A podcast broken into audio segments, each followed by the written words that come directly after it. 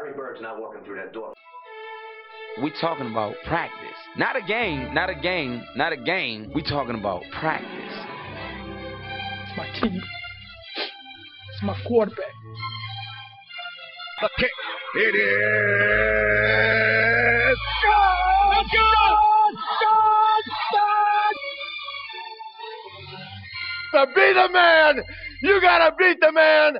The 2 1. Swung line drive left field. One run is in. Here comes Green. Here's the front of the plate. He is safe. Braves run. Braves win. Braves win. Braves win. Braves win. This is the Powers on Sports podcast. Welcome back for another episode of the Powers on Sports podcast. I'm Jason Powers down here in Tampa. It's Labor Day weekend. It's Monday of Labor Day. Going to give you a little weekend review for the last several days. We had a lot of stuff going on in the sports world. We're f- uh, four days away from the NFL season kicking off. I will be putting out another podcast later in the week on releasing on Thursday. You can catch us on Apple Podcasts as well as Spotify, uh, as well as Google Podcasts. We're going to be putting out another podcast on Thursday. We're going to be previewing all the NFL and college football action for the upcoming weekend, week one of the NFL, and kind of pseudo week one for college football. There were a few games over the weekend, but most of the teams, uh, a lot of the teams that'll be playing, will be a decent slate of games this coming up weekend in the college football world. But let's let's talk a little weekend review. First off, I want to mention the passing of four people that we haven't mentioned the last that passed have passed in the last week or so. Chadwick Boseman. I know he was an actor, but he had a lot of connections in the sports world. He portrayed Jackie Robinson very, very well in the movie. He's, you know, he's a he's an idol to a lot of people in the uh, entertainment world. He- He's a very, uh, very tragic situation. Passed away at the age of 43, colon cancer. Apparently, that had been kept under wraps for quite a long time. Very few people knew very tragic. Him pa- his passing uh, again. Chadwick Boseman again, very much an inspiration to a lot of people in the sports world. Lute Olson, head coach, Arizona Wildcats basketball program. He coached at Iowa prior to going to Arizona. He pretty much built the Arizona program uh, from the ground up. Was a major fixture in the NCAA tournament for 20 plus years. Had an incredible run won the championship in 97 with member Mike Bibby, uh, Miles Simon, and that crew, where they beat several number one seeds. Had just a great career out in Tucson. Legend out there. Um, Lute Olson passed away at 85. John Thompson, the venerable, historic coach at Georgetown. John Thompson passed away last week as well. Uh, again, a, a champion for the African American uh, community for uh, was very much a trendsetter back in the in the early '80s when it came to uh, you know trying to get equality for his guys at Georgetown. Again, very uh, unique situation. Georgetown, predominantly a white institution, where you had John Thompson and his Hoyas were dominating the college basketball world.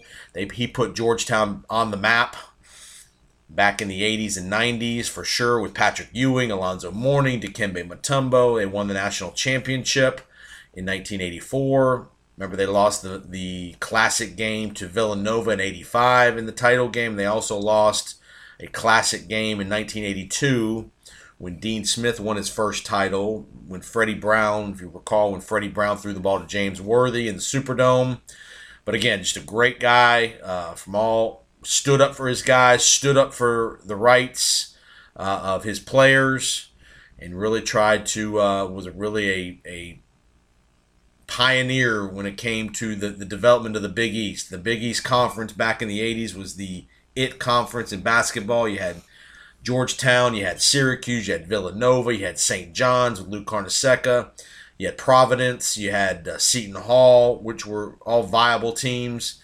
Just an unbelievable conference. The rise of that conference was in large part due to John Thompson and his Hoyas and all the classic rivalries they had with Syracuse, and and, and, and others in that Big East conference. So, uh, and last but not least, one Tom Seaver.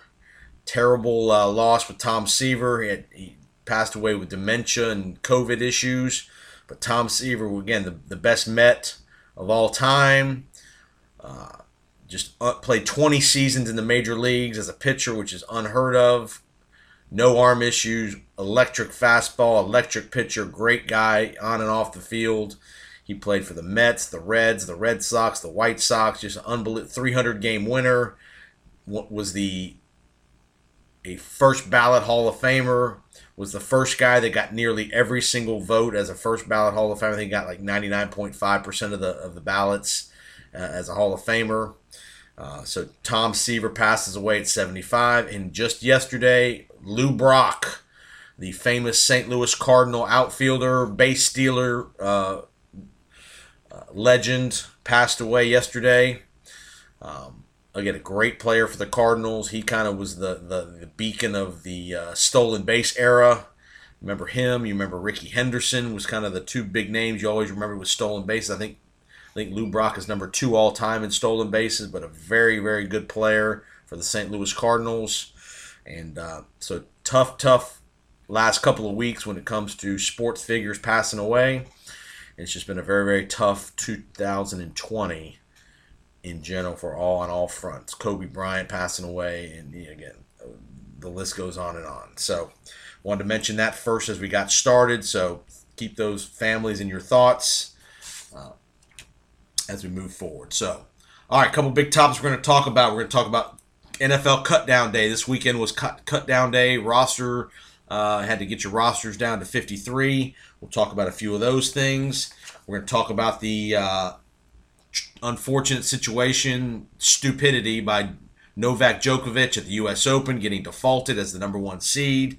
We're going to talk Final Four in hockey. Lightning Islanders, Vegas, Dallas are in the Final Four. We're going to talk a little NBA playoffs, and we're getting to the home. We're kind of getting to the home stretch of the baseball season. Got about three weeks to go. The baseball season prior to the playoffs. So let's get to the NFL cut down roster, cut down day. This weekend was cut down day. Rosters had to get cut from 80 to 53. Um, I'm going to go over just a few of the big moves that, that happened. They weren't all roster cuts and uh, releases and trades. There were a couple of significant extensions uh, given out. Deshaun Watson gets a huge extension from the Texans, four years, 160 million. Tre'Davious White, the cornerback from Buffalo, gets a big extension. Cam Hayward for the the, the very, very high quality defensive lineman from the Pittsburgh Steelers gets an extension.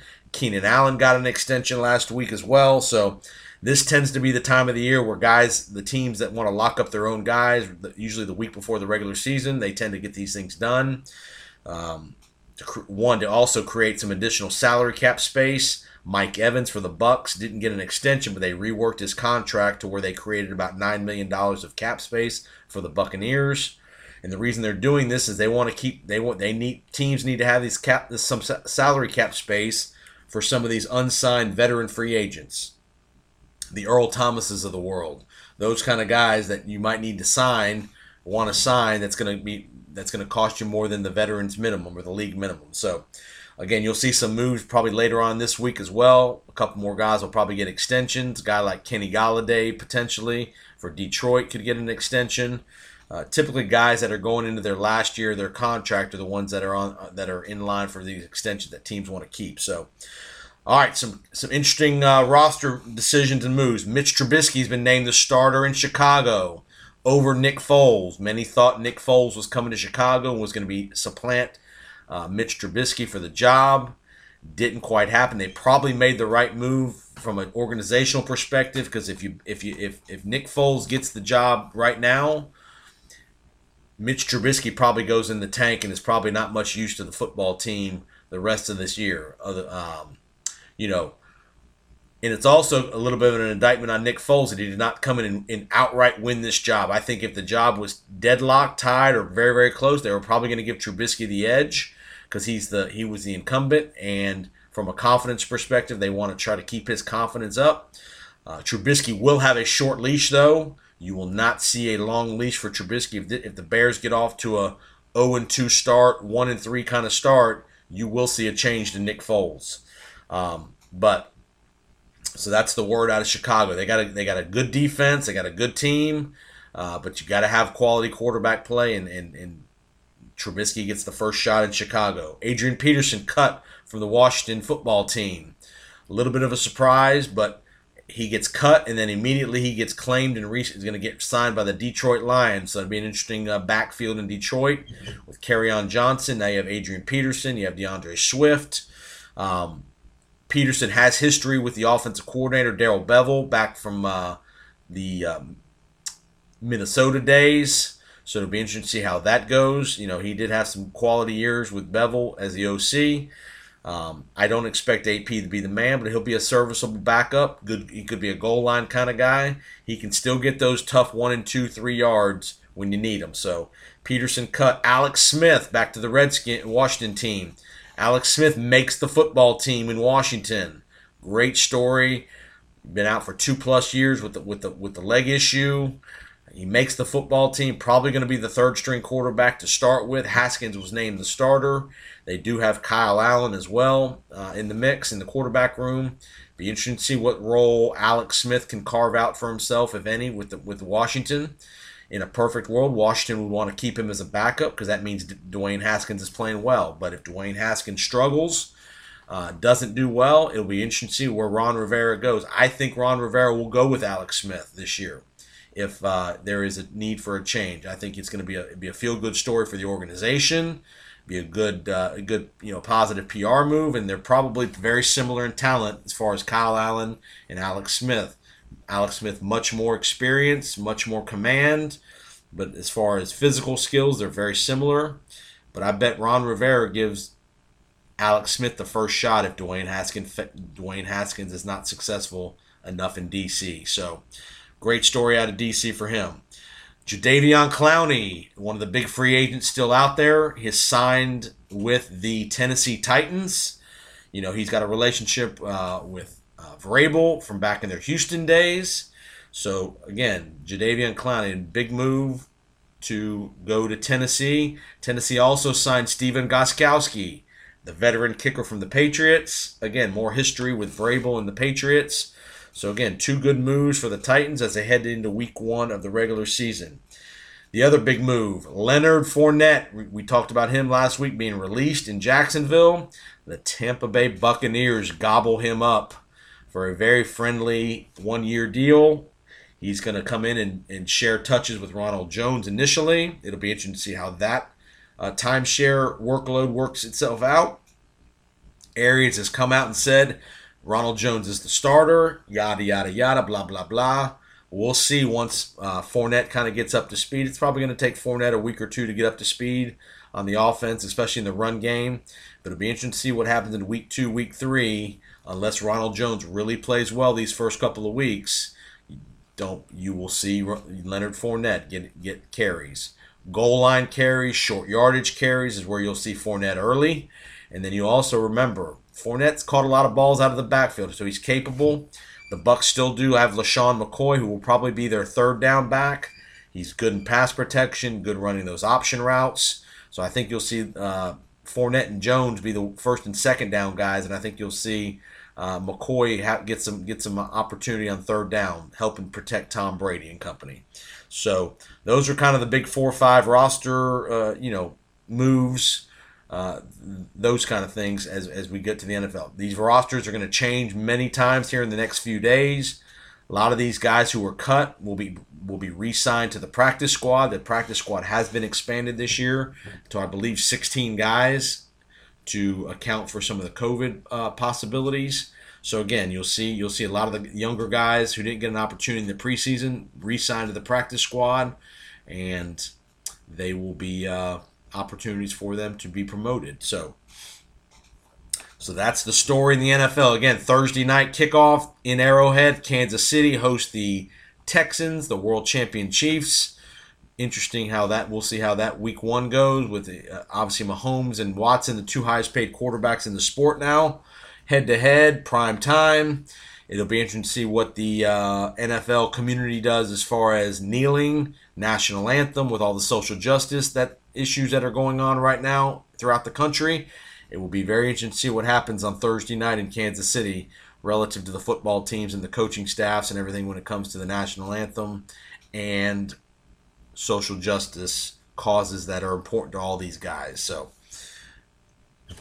keep the TV on. Let's go to the NHL. We're down to the final four in the Stanley Cup playoffs. Eastern Conference, Lightning Islanders. First time since 93 that the Islanders have been in the Stanley Cup uh, semifinals. Great job by the Islanders beating the Flyers uh, in a game seven on Saturday night. They dominated the, the Flyers in game seven. Uh, the big move of the game was uh, Trotz, Barry Trotz, the head coach for the Islanders, went to Thomas Greiss for game seven, the goaltender, who pitched a shutout. Uh, he had been splitting time with Varlamov. You'll see Thomas Greiss moving forward, in my opinion. Great job by Thomas Greiss in game seven to come in, wins the game 4 nothing. This is a very dangerous Islanders team. They are very balanced offensively and defensively, good goaltender. Um, this is not going to be a uh, cakewalk for the uh, my Tampa Bay Lightning. The Lightning go to the Eastern Conference Finals for the fifth time in the last 10 years. Again, they beat the Boston Bruins. They've been sitting a long time. They've been waiting over almost a week now. So that would make me a little nervous as we head into game one, which is Monday night tonight. Um, all games have been moved to Edmonton. All four, uh, the, the all four teams are now going to be housed in Edmonton for the final four and the final. So no more ch- games in Toronto. All games are in Edmonton. I do like the Lightning hometown. I think they're again offensively they're they're very good. Kucherov's back in the mix. Uh, no Stamkos for the foreseeable future. Probably out for the rest of the playoffs, according to Jon Cooper. So you're gonna you're gonna be relying on the the Alex Killorns, the Brayden Points, the Tyler Johnsons, Hedman. You got you got uh, Shattenkirk. You got you got you got plenty of firepower on both teams. I think it's gonna be a very interesting series with the Lightning and the Islanders. Of course, I'm taking my Lightning at home, even though the Islanders are my second favorite team. Um, I love the Islanders growing up. When I was littles, when the Islanders were going through their heyday of the, in the eight, early '80s, when they won four straight Stanley Cups with Mike Bossy, Trottier, Dennis Potvin, Billy Smith, all those guys back in the early '80s one of the classic sports moments of my I remember watching as a kid was I remember watching the Islanders beat the Capitals in a playoff series in like a fifth overtime, fifth or seventh overtime. Pat LaFontaine with the game winner in, in like the fifth or sixth overtime to uh, win a series. So the Islanders have always kind of been my number one team until the Lightning came into an existence. So I'll have a rooting interest on both sides here with the New York Islanders and the Tampa Bay Lightning. Western Conference Final, Vegas plays Dallas. Both Vegas and Dallas had to win game sevens. Dallas beats the Colorado Avalanche 5 4 overtime of game seven. They blew a 3 1 lead to get to uh, game seven. They were uh, back and forth series with the Avalanche, very high scoring. The Avalanche and the Stars go to overtime of game seven, and the Stars get it done in overtime to advance to the Western Conference Final, where they meet the uh, Las Vegas Knights, who beat the Vancouver Canucks in a game seven. So, game one last night, Western Conference Final, Dallas beats Vegas 1 0 in game one. A, a low scoring defensive battle, great goaltending by both Khudobin and I believe uh, Marc Andre Fleury played last night for the Knights. So Dallas leads the series one game to none. Uh, again, Tampa Bay and the, and, and the Islanders play game one tonight, NBC Sports Network. So that's your hockey update as we head to the Final Four. Let's talk Novak Djokovic. What a turn of events at Flushing Meadow yesterday. The U.S. Open round of 16 match. Djokovic is playing a Spaniard, Pablo Carreno Busta. End of the first set, just Djokovic gets broken in the in a, at five all in the first set to be go down six five. Following the game, he takes a ball and just blindly hits a ball towards the back wall and strikes a lines person in the throat with the ball. Just totally irresponsible move by Djokovic. By rule, Djokovic is automatically defaulted. The the lines person goes down in a heap. She has a throat. She gets hit dead in the throat with the ball, so that has to hurt like a you know what. She's down for several minutes. The tournament referee, the uh, chairperson get together, and Djokovic is automatically defaulted. It is a rule in tennis. If you hit a ball, if you hit a ball person, a line judge, or the umpire with a ball, you are getting defaulted. And I agree with that. Totally agree with that decision. You have to do that. You cannot allow players to be reckless with the ball with an object like that in frustration. I know it's in frustration, whatever it is, you cannot do that. And if you hit a lines person, you're you're going to get defaulted. Bottom line, and you should. Djokovic, that was out of line. Sorry, you got to go. Gots to go. Even more reckless after the match. Djokovic is, doesn't show any class, any professionalism, and doesn't talk to the media. Storms off, leaves the grounds, is defaulted from the tournament, fined. His his fine was his prize money. He will get no prize money from this tournament, as well as an additional fine. So very poor, very very poor out of Djokovic yesterday. One how what what he did on the court was was it was not intentional. As soon as he hit the ball and hit the girl, he realized he, he screwed up. So I'm not going to say it was not an intentional act by any means, but the result was bad, and his post match his post match reaction was even worse. Disaster.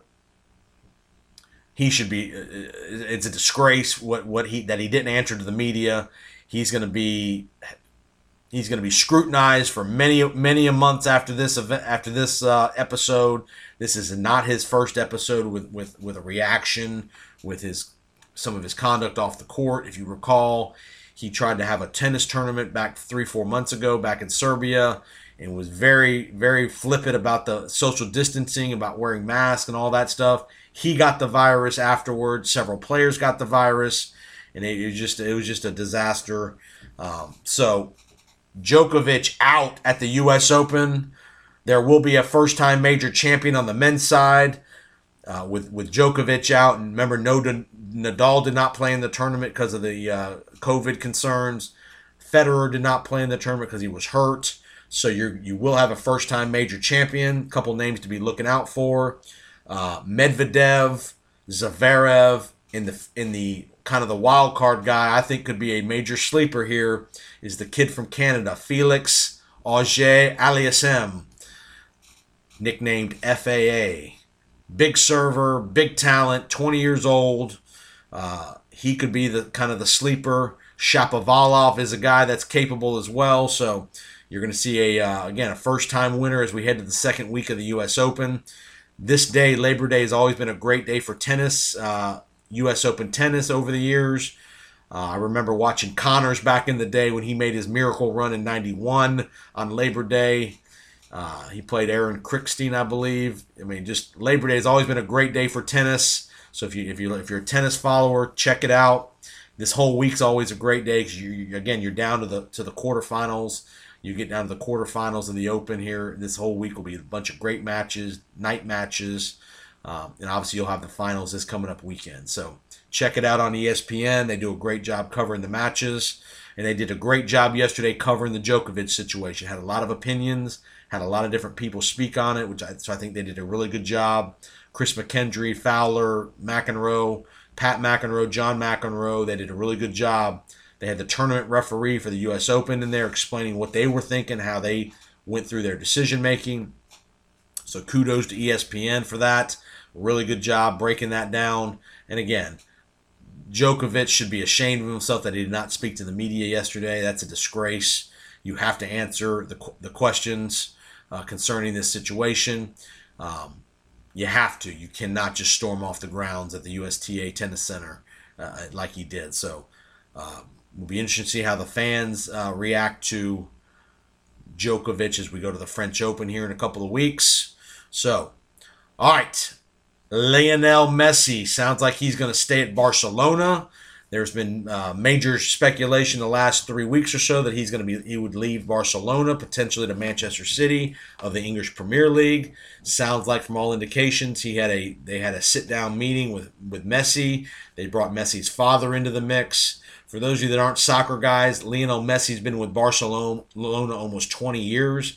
As a youth player, he was signed as like a 10 or 11 year old, 12 year old by Barcelona, brought over from Argentina. Remember, uh, Messi is Ar- is Argentinian. He's not from Spain, so he's been he has been a member of the of the Barcelona family for again t- almost 20 years. It would have been a major hit for Barcelona if Messi leaves. Um, there's speculation that when he does leave Barcelona, he'll play in the whether it's the probably the Premier League. I, I, would bet when he does leave, he's going to play in the Premier League for a year or two. And don't be surprised if you see Lionel Messi in MLS at the last, you know, in three or four years. So it'd be a great finish to his career to finish in the United States for, for again the people in the United States who are soccer fans to get to appreciate Messi's skills. Plus, you have the American media, which will enhance his branding and his brand as he as he gets to the twilight of his career. Of what a career he's had. I mean, he's you know probably the, the, the greatest soccer player, club player of all time. You know, you have you got him, you have Pelé, you have Ronaldo, but he's definitely in the short list of the greatest of all time. Has not had a, has not had any World Cup success. That's been the only blemish on his resume.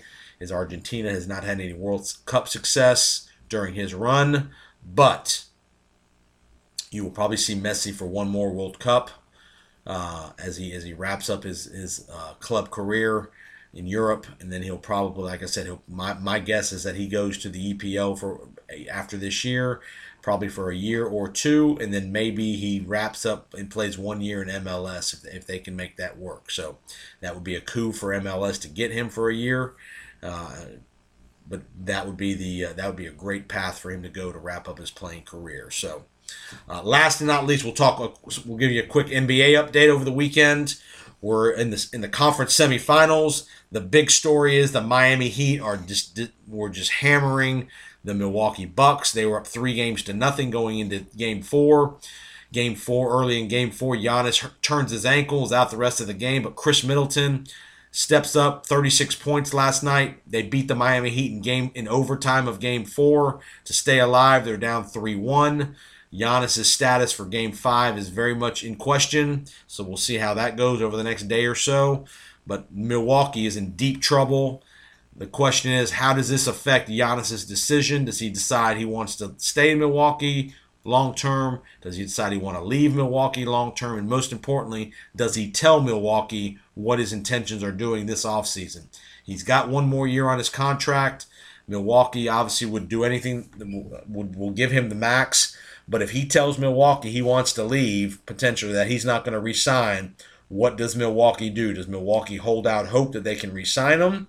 Or do they try to trade him to recoup some value for him. To me, if he decides he wants to go and he doesn't want to stay in Milwaukee, he's not shown that propensity to do that yet. He seems like he likes the, the, the mid market kind of living. He's he's very much established in Milwaukee as a family guy, um, all that kind of stuff. He seems to like the the, the mid mid sized market of Milwaukee. He seems to like Milwaukee.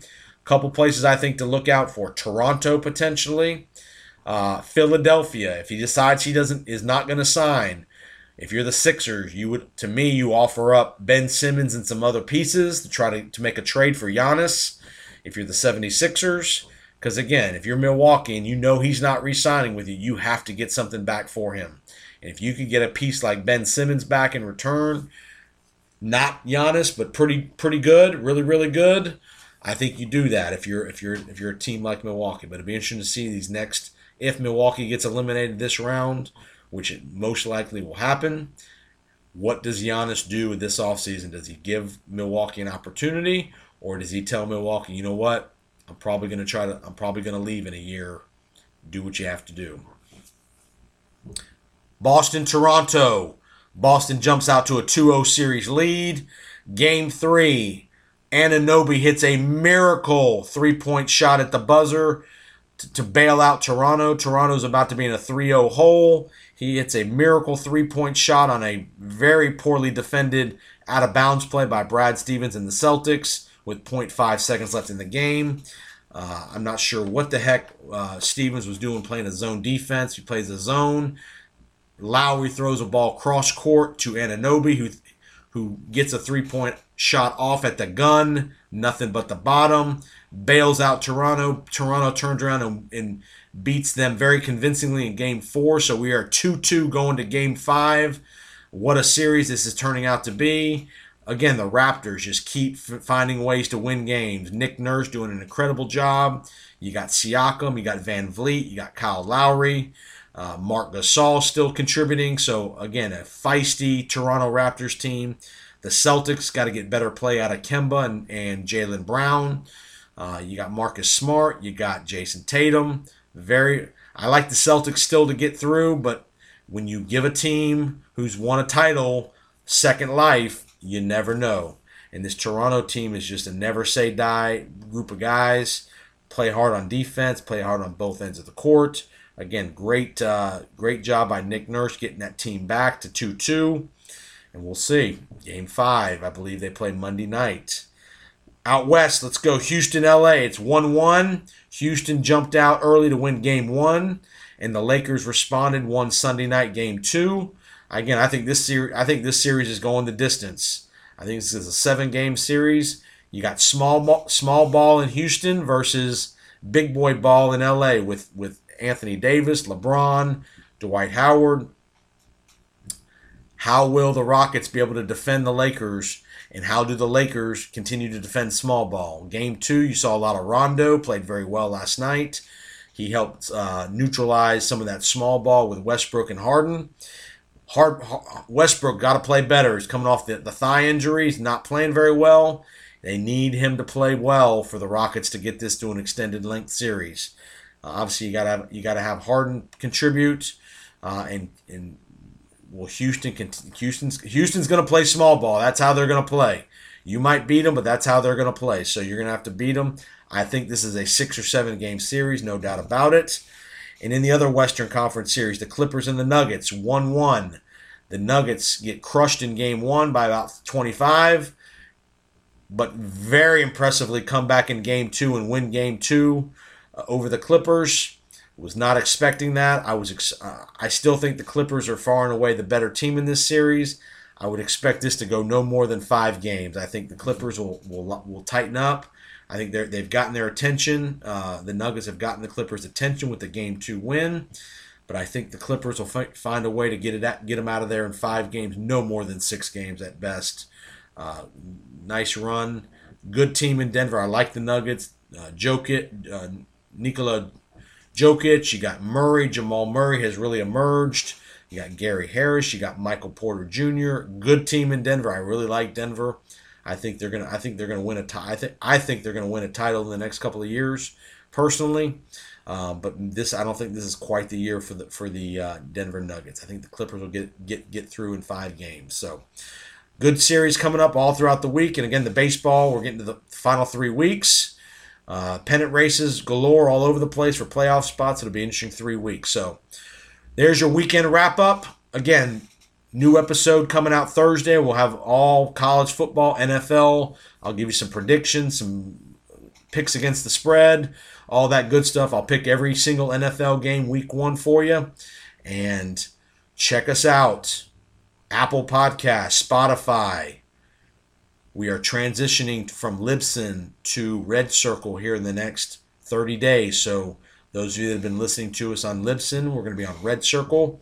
Again, subscribe to us on Apple Podcasts, subscribe to us on Spotify, Google Podcasts, all the major uh, podcast platforms. Check us out. I'm going to be making an appearance on the TJ Rives Three Dog Thursday podcast on Wednesday, which will be released on Thursday. So you'll be able to see me in in person. It'll be released on YouTube as well as uh, on all the Apple and Spotify p- platforms.